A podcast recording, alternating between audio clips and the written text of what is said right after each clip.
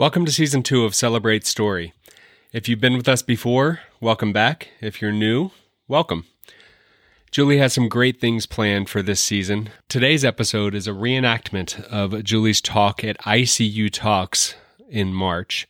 Um, we were hoping to get a recording from that, but there was a technical difficulty. Um, so Julie is giving the talk here again. Um, and this time, something new for Celebrate Story, we'll be posting a video to YouTube um, to accompany the podcast if you're so interested. So enjoy episode one of Celebrate Story Season two. Changing the Narrative. Welcome, welcome, welcome, welcome to Celebrate. To Celebrate. Story. Welcome to Celebrate Story. With my mom. My mom. With my mom. With my mom. With my wife. Julie Wagner. Julie Wagner. Julie Wagner. Julie Wagner. So excited to begin. Okay, so I have eight children, um, and I'm always looking for ways when people first hear that, for that to not be like a divide of like, oh, you know, you're so different. Um, I'm always looking for ways to like, let me bridge what my experience is to what you think it is. And I recently, when I was in the grocery store, I came across the best description I have so far of when people are like, what is it like to have eight children? So when I was in, I think, middle school, I would watch this um, show called Supermarket Sweep. And in Supermarket Sweep, you had two people, and I think it's like replayed very recently is what my husband told me. Um, so maybe a lot of you have heard of this, but the way I remember it from middle school, and I would watch it every single day, it's like you had two people who were competing to spend the most that they possibly could in the grocery store. So they'd load in the meat and the diapers and the seafood and as much as they possibly could, whatever items took up a little amount of space, but also had a high price tag. They would try to get as much as they could of that in the cart. And so, and it was a race. It was an absolute and complete race of like shoveling large quantities of food into the cart as fast as they possibly could and racing to the checkout and checking out. And I was in the store the other day and I was in like this, like, this like hurried space, this like, I can't get enough ground turkey. I can't get enough loaves of bread. I can't put in enough jugs of milk into the cart. And it's like more and more when I shop for all ten of us or eleven, um, if, you know, my oldest has his girlfriend over, it's like there's not enough room in the cart for all the groceries. And I'm like, this, I've felt this before. I have felt this before when I watched Supermarket Sweep. And it's like, you know, it's a lot more fun to watch someone go as fast as they can through the grocery store, spending as much money as they can through the grocery store, than it is doing that. So, but I wouldn't trade it for anything. So, okay. So a few weeks ago, I was getting ready to go out of town, and there was a moment that I'm going to keep feasting on this story, no matter how many times I retell it. There was a moment. So I was, it was like my best self moment, because here I'm about to leave town for the weekend. Steve, my husband, was going to hold down the fort with all of our kids.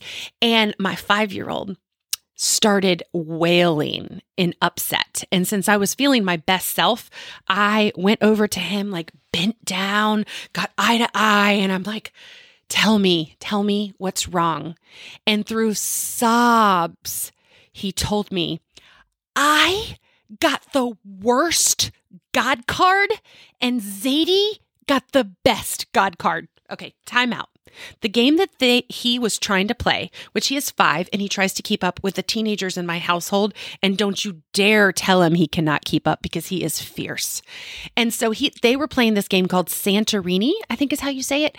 And in Santorini, you build these cities, but also everyone gets these cards, these powers, these God cards. God card powers, and certain powers are better than others. And he was telling me he didn't like the God card that he got. He liked, he was jealous of his sister's God card, which, first of all, that could be a whole nother rabbit trail that the Julie Wagner of five years ago would have never let my children play a game that had God cards. I would have thought that was heretical. Um, we'll just set that aside for right now. But I just, I wish I took off my shoes and kissed the ground when he told me why he was upset. And this is why, because it was so pure. It was so pure that he was angry and he was jealous and he was disappointed. And I thought, hmm, how many hundreds of dollars have I spent, maybe thousands, in therapy to get in touch, or how many hundreds of miles have I run to get in touch with my anger and my jealousy and my deep disappointment? Because see, that to me is the metaphor among many, because I, I just, I'm a lover of metaphor. And it's like, that is a metaphor of what has happened in my life over the last five years. There's been moments where I'm looking and I'm like, oh, I got this card that I'm holding. It's actually the worst God card. And I am so disappointed. Let me go back a little bit. So, you know, when my husband and I moved here with one toddler in two thousand four, um, the church was a place of belonging for us. Um, it helped us answer so many of the important questions of who we were and where do we belong and what is our purpose. It gave us answers to these really important questions. And I think one of the most pivotal things, the one of the things I'm so grateful for um, about that period in our lives where I was really planting in at this church, is that it taught me that I love to storytell. It taught me that I come alive telling a story, and week after week, week after week, and I actually eventually ended up going on staff um, as the the a ministry director, children's ministry coordinator, not director, um, of zero through five year olds at church, and I loved it. I absolutely loved it because I found that when I stood on that stage and told three, four, and five-year-olds that God loves them and God made them and He wanted to be their friend forever, that I got so much out of that because there was something in me that experienced the very presence of God is the best I could understand it in just leading them, and then they were leading me. Their joy, their enthusiasm, and they're still few things I love better than leading a group of children. Um, the joy they bring, the openness, it's, it's magic. And so I'm so grateful for that space at church that I could learn um, and practice storytelling. And it gave me a sense of perfect purpose. And it opened up other spaces where I did more storytelling within the mom's ministry. And it's like, I discovered more and more of who I uniquely am. And so I'm so grateful for that. And at the same time, I'm still in this like reordering phase because there was a course of several different things in life that dominoed storms. I, you know, maybe maybe I could use the metaphor of a storm intersected with um, a hurricane and intersected with a tornado and also an earthquake. And it's like these things like hit one after another as they do, right? I'm sure you have your own. And these things started breaking all the answers that I had to my important questions. Okay, let me pause there. I got to bring in a book. So with eight children, um, I try really hard to read beautiful books. Um books that I love to read.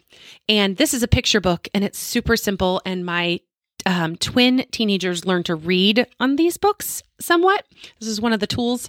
Um, so these are like ten years old in our house. I think this is like our second copy because it's been ripped up. But I was reading this the other day and I love how the best stories, no matter how many times you hear them, they still have more and more and more meaning. And so in this book, if you're not familiar with it, Elephant and Piggy, they find out they are in a book and they are so excited to realize that they're in a book. They're like literally starting to do cartwheels of excitement that they realize that they are in this book. They are in ecstasy. We are being read. We are in a book. And I thought, huh. That's that's like me. That's like anyone who has ever experienced being seen in something they love to do. Don't we all just want to be read? So they're so excited and they're so excited. And Piggy is like, oh, I have a good idea. I can make the reader say a word. you can make the reader say a word. I can if the reader reads out loud. So here they go on to have so much fun. That is a good idea. They have so much autonomy over being able to use this ability they have to be read. Here I go, banana. They crack themselves up. They're having so much fun being read. Isn't that so true? It is so fun to be read and to be seen. It is so human to want to be read. Our lives are our stories, and we just want to be read. And so they just go on to have so much fun creating their story and being read. And just several pages more, they're having so much fun. And then here's the moment. Here's the moment I connect with so much. So here's the moment. Let's see. I hope I can get it on the camera. Do you want to turn before the book ends? I mean, look at this. We've got Gerald so happy. This is me before I found out the God card I had wasn't the one I wanted. Before the book ends? What? Gerald is utterly shocked that the book ends. That's me. That's me. Two years ago, ends? The book ends? I mean, just utter panic and shock that there's an ending, ending to a book. Yes, all books end. When will the book end? So there's this absolute shock and surprise and panic that the book ends. This is me. Two years ago, I had, I had a hard time letting go of the baby years. And I had a number of events that led to a very serious life-threatening situation. And at the same time, I was asking questions of like, what is the actual church? Like, I truly felt genuinely confused. I, I mistook um, an enterprise and what happened within four walls for the entirety of the church. And it was so beautiful to f- to receive answers in such a vulnerable way of that, that the church is also my neighbor down the street who might never set foot in my church. But the moment that I emergency need to go to the hospital in an ambulance that she is moments away and so happy to do it and to come and help clean up the mess and help take care of my children. And she's on it. And then my whole neighborhood surrounds me. Like, how is that not the church? So I went through this period of like just truly panic and fear over the book ends, our lives end. I mean, this was a reckoning on top of so many other reckonings. Isn't this all life is? One reckoning after another, right? And not all life is, but you know what I mean? So it would be, it, it, it's actually kind of funny. I have to laugh at it because there'd be times like Steve and I would just be having this amazing time with the kids and we'd be laughing and all of that. And it just takes so much work to feed and clothe and entertain and take on vacation eight children. And it is, it's, it's our life's work. Um, and I love to share stories about that experience, like the real experience of it. And like at the end of the night, one night we had like just, we were like in the middle of a vacation and we were just having a great time, but it was so work and so, so much work and so tiring. And we're like ready to fall asleep. And I'm like, Steve, do you want to talk about death and dying? How, and how we're all going to die. He was less than enthusiastic to engage these conversations. As you can imagine, he was more than exhausted from all the work. But th- this this was the state I was in. And it was like, this was the constant reminder. I'd be out in the middle of getting groceries at Sam's Club and I'd just look around and I'd be like, we are all going to die. What are we doing with our lives? So, you know, Gerald's like, the book is going too fast. I have more to give. I love it. Such total panic. The book ends. I have more to give. I feel you, Gerald. More words, more jokes, more bananas. I love it. I just want to be read. I have a good idea, Piggy says. Whisper, whisper, whisper. That is a good idea. Hello, will you please read us again? I hope this works. Me too. So, y'all, I've thought in in at length about all the connections in this book. And I just think it presents this just beautiful metaphor for truly what I was wrestling with. Like, what is the church? Like, what is my story? Where will I put my passions? Where will I focus my purpose? Because the book ends. And that's literally how this podcast was birthed out of all those wrestlings.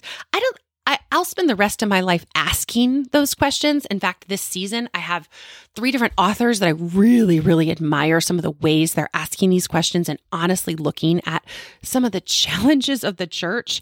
And, I, and I'm going to talk with them and interview them because good stories, I absolutely agree, should comfort the afflicted and afflict the comfortable. So for me, I'm changing the narrative. For me, I'm practicing accepting that God is not some sort of theology that I could memorize and put on a card. Because see, those moments for me, that those that story, you know, when I'm knee deep in asking what is the actual church, like I'm wrestling with like, okay, here's a church leader who is supposedly, you know, like on the same team, and they're spreading rumors about my family, which is so painful.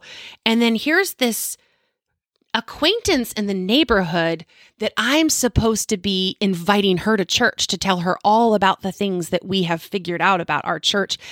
And this neighbor, you know, is is is into things that my church theology has taught me that is absolutely wrong and outside of the scope of what a good Christian is. And so what do you do with that?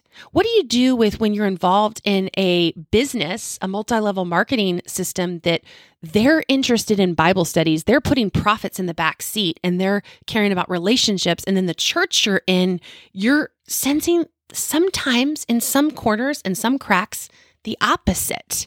So it's like, what do you do with that? What do you do with, here's the leader that's in church, that's platformed and highlighted, spreading rumors, and here's the tarot card reading neighbor that I'm supposed to evangelize and invite to church being such a light and grace and g- spirit of generosity. It's like, what do you do with that? What do you do with that? So that that just led to all the questions of what is the actual church and who really does have the answers, because The, my best guess is the church has many Christ doesn't have, and Christ has many the church doesn't have. So I'm trying to change the narrative. I'm trying to accept that it all belongs. I'm trying to accept that God is never, ever something that I could put on a card. There's never a theology class I could take. There is no amount of books that I could read that would describe, oh, this is exactly who God is. There's no denomination in the history that has all the answers on the card. And it's delusional to think that we ever would get the best God card. And that maybe, just maybe, God isn't a card that we hold, but something so big and so great that holds us. What if it is true? What if it is true that his love is so big and so great and so never ending that it holds us in ways that we cannot possibly begin to imagine? What if it's not that things that we can figure out, that we can intellectualize, that we can even put into words, but words are all we have? So that's what I'm asking. That's where I'm changing the narrative. It's, it's never something I could summarize and put on a card, but that God, that truth, love, is something that holds me, that is so much bigger, because if I can hold it on a card, I can wield it over someone, and I can be ignorant and arrogant about my superiority because I have the best God card. And if it's something that holds me, it is forever humbling me, and it is forever holding me, and that I will never get to the end of this endless knowability of love and grace and hope. It's not something I can put on a card. And, you know, I'm, I got to tell you, a little bit ago, I saw an article and it was like talking about how, oh, deconstruction is so trendy. I, I, I struggled with that because I thought, I know some people call it auditing, some people call it deconstructing, some people call it connecting with their self, but like, at some point in so many of our lives, you're like, did all these answers work for me, the ones I've formed? Because you start to see the cracks, the subtle, subtle cracks and problems in any answers that weren't true enough and strong enough. And so you start to see those, and it can it can be a reckoning. It can be a reckoning. And so, you know, I understand that, like, there's a lot to understand about each person's questioning or reckoning or deconstruction, or, you know, like, we all see that differently. But deconstruction, that word works for me, but it pains me because the article was like, oh, you know, some people are into deconstruction because it's trendy. And I thought, trendy? Trendy? There's nothing trendy about existential dread and panic. There's nothing trendy about building your life on answers on a God card that you thought was right, and then it crumbles. There's nothing trendy about that. That is like a severe reckoning with your mental and spiritual health. You know, if you break an arm or break a wrist, leg, you have a cast, and it's so obvious. It's like, okay, this person, they are in pain. And we modify, right? You hold the door open, you do all those things. But when someone's mind breaks, when their heart breaks, there is no physical evidence. And the American way is to fake it until you make it. And there is, there's like this endless universe inside of us all. And there's heartbreaks going on in so many of our lives. And there's so little time to dig into it. And something that really hit me that I made peace with, it's like, what can't be deconstructed? And I, I'm I'm making a list. The list isn't finished, so help me finish the list. When I share this post, I'd love for you to add your own things that cannot be dest- deconstructed, cannot be audited, cannot be reckoned with, that are real and solid and true and eternal. And I thought about it. I was like, you know what? I have some memories. I have some memories that cannot be deconstructed. It cannot be dis- deconstructed the moment that your whole family is at the top, highest hill that you can find in your neighborhood, watching the sunset in shutdown, two weeks into COVID. That moment can never be deconstructed. Tear-filled hellos post your spouse's surgery when your marriage has been struggling, that cannot be deconstructed. The line of family members outside of your son's red Jeep when he comes home from college because everybody wants a hug, that cannot be deconstructed. Holding your newborn baby, that cannot be deconstructed. The moment that you realize what you have to do, no matter how stressed, no matter how scared, no matter who loves it and who hates it, and you do it anyways, that can't be deconstructed. So I'm practicing believing, once again, that truth isn't something I hold, but something that eternally holds me and you.